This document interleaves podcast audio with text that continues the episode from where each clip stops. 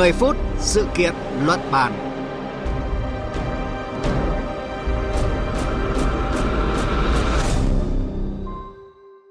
Biên tập viên Hùng Cường xin kính chào quý vị thính giả. Thưa quý vị, tuần qua và đầu tuần này, nhiều nước trên thế giới liên tiếp phát hiện những biến chủng mới của virus SARS-CoV-2 với tốc độ lây lan nhanh hơn so với chủng virus đã hoành hành cả năm nay khiến thế giới lao đao. Theo Ban chỉ đạo quốc gia phòng chống dịch COVID-19 thì mỗi ngày có khoảng 100 đến 150 trường hợp nhập cảnh trái phép ở biên giới nước ta. Như vậy là nếu xét về nguy cơ thì khả năng loại biến chủng này xuất hiện ở Việt Nam là rất lớn. Vụ việc K1440 nhập cảnh trái phép vào Vĩnh Long cùng K1451 nhập cảnh vào thành phố Hồ Chí Minh đang khiến cả xã hội bất an thì các vụ nhập cảnh trái phép vẫn tiếp tục bị phát hiện. Ngay trong tối qua, lực lượng chức năng Phú Yên đã phát hiện 18 người nhập cảnh trái phép vào địa bàn. Vậy làm thế nào để quản lý chặt chẽ người nhập cảnh trái phép vào Việt Nam nhằm ngăn bệnh từ xa? Và đây sẽ là những nội dung được đề cập trong 10 phút sự kiện luận bàn ngày hôm nay với sự tham gia của phóng viên Văn Hải theo dõi ngành y tế, cùng các phóng viên cơ quan thường trú đồng bằng sông Cửu Long và cơ quan thường trú khu vực Đông Bắc. Trước tiên mời quý vị cập nhật những thông tin mới nhất về diễn biến loại biến chủng này. Biến thể virus mới có tên gọi VUI 20201201 sau khi được phát hiện tại Anh với khả năng lây lan nhanh hơn đã bắt đầu xuất hiện tại một số nước như Canada, Na Uy, Đan Mạch, Bỉ, Bồ Đào Nha, Hà Lan, Australia, Nhật Bản và mới đây nhất là Hàn Quốc. Lo sợ biến thể COVID-19, nhiều nước siết chặt phòng chống dịch. Thưa anh Văn Hải ạ, anh là phóng viên theo dõi ngành y tế thì anh có thể thông tin về loại virus này có tốc độ lây lan nhanh hơn 70% so với virus đã lây lan ra toàn thế giới trong năm nay và anh có thể hình dung cho thính giả được biết là biến chủng này sẽ nguy hiểm như thế nào và hiện đã xuất hiện ở nước ta hay chưa? À, vâng thưa quý vị, à, chủng đột biến của virus SARS-CoV-2 được phát hiện tại nước Anh và Nam Phi, sau đó lan sang nhiều nước khác à, mà biên tập viên Hồng Cường vừa đề cập. Nó có tốc độ lây lan nhanh hơn 70%, tức là gần gấp đôi so với chủng virus thông thường. Theo các chuyên gia y tế thì tốc độ lây lan nhanh này là do khả năng nhân lên hay nói nôm na là khả năng tự sản sinh của virus biến chủng trong cơ thể bệnh nhân COVID-19 tăng lên 0,4 lần. Bên cạnh đó thì khả năng bám dính của chủng đột biến cũng cao hơn so với chủng virus thông thường nên sự lây lan dễ hơn, thậm chí là khoảng cách tiếp xúc dẫn tới lây nhiễm có thể cũng sẽ xa hơn so với trước đây. À, theo bác sĩ Nguyễn Hồng Hà, nguyên phó giám đốc bệnh viện Bệnh nhiệt đới Trung ương thì đây là một điều rất là nguy hiểm ạ. Vì thế là cái khả năng lây nhiễm nó cao hơn. Ấy bây giờ sau nó một thời gian ngắn nó lây ra nhiều nhiều nơi. Đó, thì vì thế cho nên là cái khả năng mà mà xâm nhập vào nước ta là có. Có cái là chúng ta phải giải trình tự gen thì mới phát hiện ra được cái mới được. Thì đương nhiên những cái trường hợp nào mà có yếu tố dịch tễ từ châu về thì chúng ta cũng phải giải trình diện từ gen một số cái mẫu để mà tìm ra. À, tại Việt Nam thì cũng từng ghi nhận một chủng đột biến của virus SARS-CoV-2 tại ổ dịch Đà Nẵng hồi tháng 3 tháng 4 vừa qua. À, tuy nhiên, virus biến chủng từng xuất hiện tại Đà Nẵng có tốc độ lây lan không lớn bằng chủng đột biến tại nước Anh. Nhưng mà lúc đó thì nước ta đã phải đối phó khá vất vả. Và như chúng ta đã biết thì đó là giai đoạn mà Việt Nam ghi nhận nhiều ca mắc mới trong cộng đồng và nhiều trường hợp tử vong nhất kể từ khi COVID-19 xâm nhập vào nước ta. Đến thời điểm này, chưa ghi nhận chủng đột biến mới của virus SARS-CoV-2 tại Việt Nam, nhưng nguy cơ virus này xâm nhập vẫn hiện hữu và chúng ta không được lơ là chủ quan, thưa quý vị. Vâng, à, xin cảm ơn phóng viên Văn Hải. Thưa quý vị, việc để loại biến chủng xâm nhập vào nước ta là kịch bản xấu, không mong muốn. Và để không xảy ra nguy cơ này thì việc ngăn chặn hay là bao đê từ vòng ngoài, từ biên giới, đường mòn lối mở cần được thực hiện một cách quyết liệt và chắc chắn. Thưa phóng viên Phạm Hải, phóng viên thường trú khu vực đồng bằng sông Cửu Long ạ, anh có thể cập nhật thông tin mới nhất liên quan đến diễn biến của K1440, ca nhập cảnh trái phép vào Vĩnh Long ạ? Thưa quý vị, thính giả đang nghe đài thì ờ, vào tối ngày hôm qua thì ờ, Viện Pasteur thành phố Hồ Chí Minh cũng đã thông báo cái kết quả xét nghiệm của cái nữ bệnh nhân mà đi cùng chuyến xe với bệnh nhân 1440 à, ờ, thì nữ bệnh nhân đi cùng xe đã có dương tính thì hiện tại bệnh nhân cũng đang được uh, theo dõi và điều trị tại khu cách ly của bệnh viện Đa khoa Sa Đéc tỉnh Đồng Tháp. Trong cái buổi sáng nay thì uh, chúng tôi có trao đổi với ờ, ông Đoàn Tấn Biểu, Phó Chủ tịch Ủy ban nhân dân tỉnh Đồng Tháp. Qua trao đổi thì ông uh, cho biết là qua cái điều tra truy vết thì có bốn người tiếp xúc, có bốn người trong gia đình. Tại thì ngành chức năng cũng đã đưa đi cách ly, đồng thời thì ngành y tế cũng như là tỉnh Đồng Tháp cũng đang tiếp tục điều tra truy vết các trường hợp F1 và F2. Vâng ạ việc bệnh nhân 1440 và mới đây là 1451 vào thành phố Hồ Chí Minh mắc COVID-19 đã xuyên qua được nhiều nước Đông Nam Á nhập cảnh trái phép qua đường mòn lối mở vào Việt Nam, cho thấy là việc kiểm soát đường biên có nơi vẫn còn sơ hở.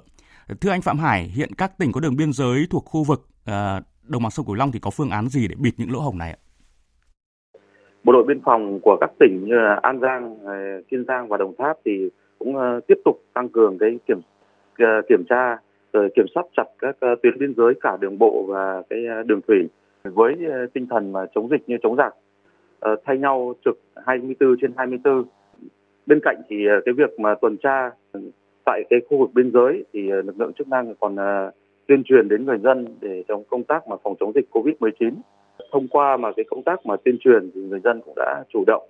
uh, nâng cao ý thức, đặc biệt là uh, người dân cũng đã chủ động phối hợp chặt với lực lượng uh, chốt chặn ở khu vực biên giới để có báo tin về các trường hợp à, xâm nhập à, trái phép vào địa bàn.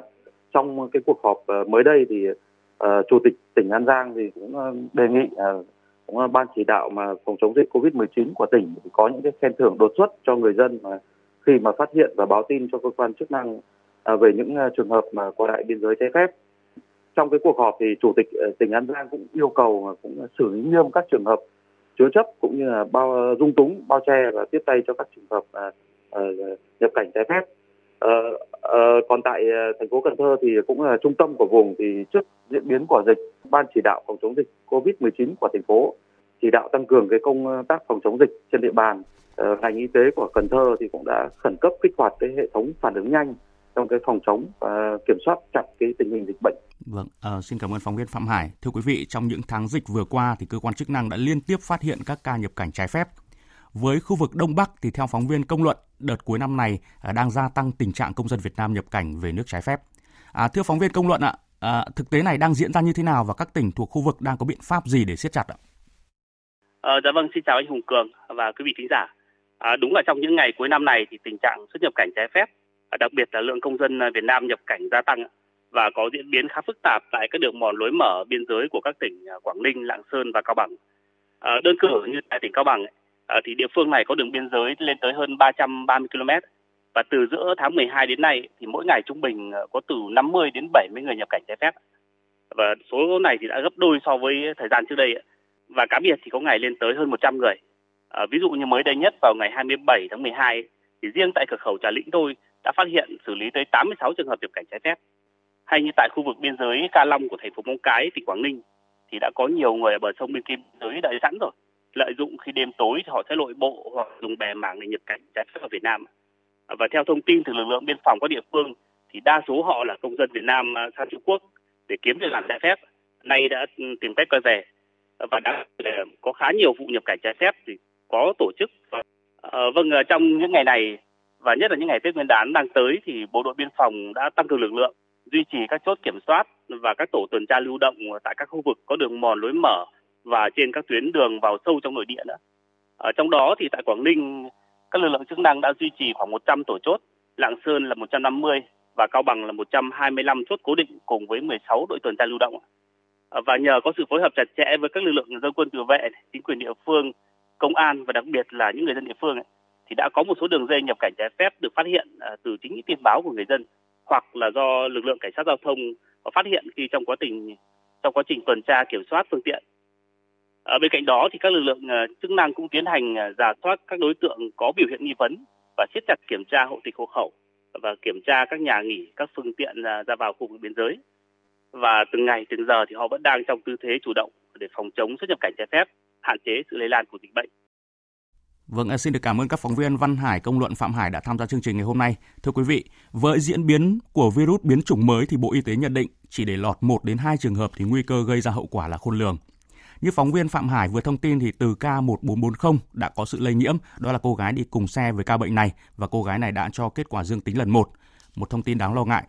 Nhìn sang Thái Lan, sau nửa năm không xuất hiện ca nhiễm SARS-CoV-2 trong cộng đồng, nhưng chỉ một đợt dịch mới đã bùng phát mạnh tháng 12 này thì đã với gần 2.000 ca nhiễm. Chỉ trong thời gian ngắn thì toàn bộ những nỗ lực kiểm soát dịch chặt chẽ trong suốt nhiều tháng của chính phủ và người dân Thái Lan đã bị quét sạch. Chính vì thế, đối với nước ta, sự chủ động chống dịch là vô cùng cần thiết. Chủ động từ kịch bản xấu nhất khi có ca nhiễm biến chủng mới xâm nhập vào nước ta. Sự chủ động của các địa phương kiểm soát chặt chẽ đường biên giới, đường mòn lối mở, chủ động ra soát an ninh và mỗi người dân sẽ chủ động theo khuyến cáo 5K của Bộ Y tế, chủ động tố giác khi phát hiện trường hợp nhập cảnh trái phép. Và tất cả đều cùng phải nỗ lực và quyết tâm. Xin được kết thúc phần 10 phút sự kiện luận bàn bằng ý kiến của ông Trần Đắc Phu, cố vấn cao cấp Trung tâm đáp ứng khẩn cấp sự kiện y tế công cộng Bộ Y tế về quan điểm chống dịch. Chỉ có một cái là cái tinh thần quyết liệt của tất cả các cấp chính quyền và cái ý thức tự giác của người dân thì chúng ta mới có thể là phòng tốt được mà khi mà một người mà phòng được bệnh cho mình thì sẽ phòng bệnh cho người nhà thì phòng bệnh cho cả cộng đồng thì chúng ta lại giữ được cái uh, môi trường mà tôi vẫn nói rằng là người Việt Nam sạch virus. Đến đây 10 phút sự kiện luận bàn xin được kết thúc. Xin kính chào và hẹn gặp lại quý vị.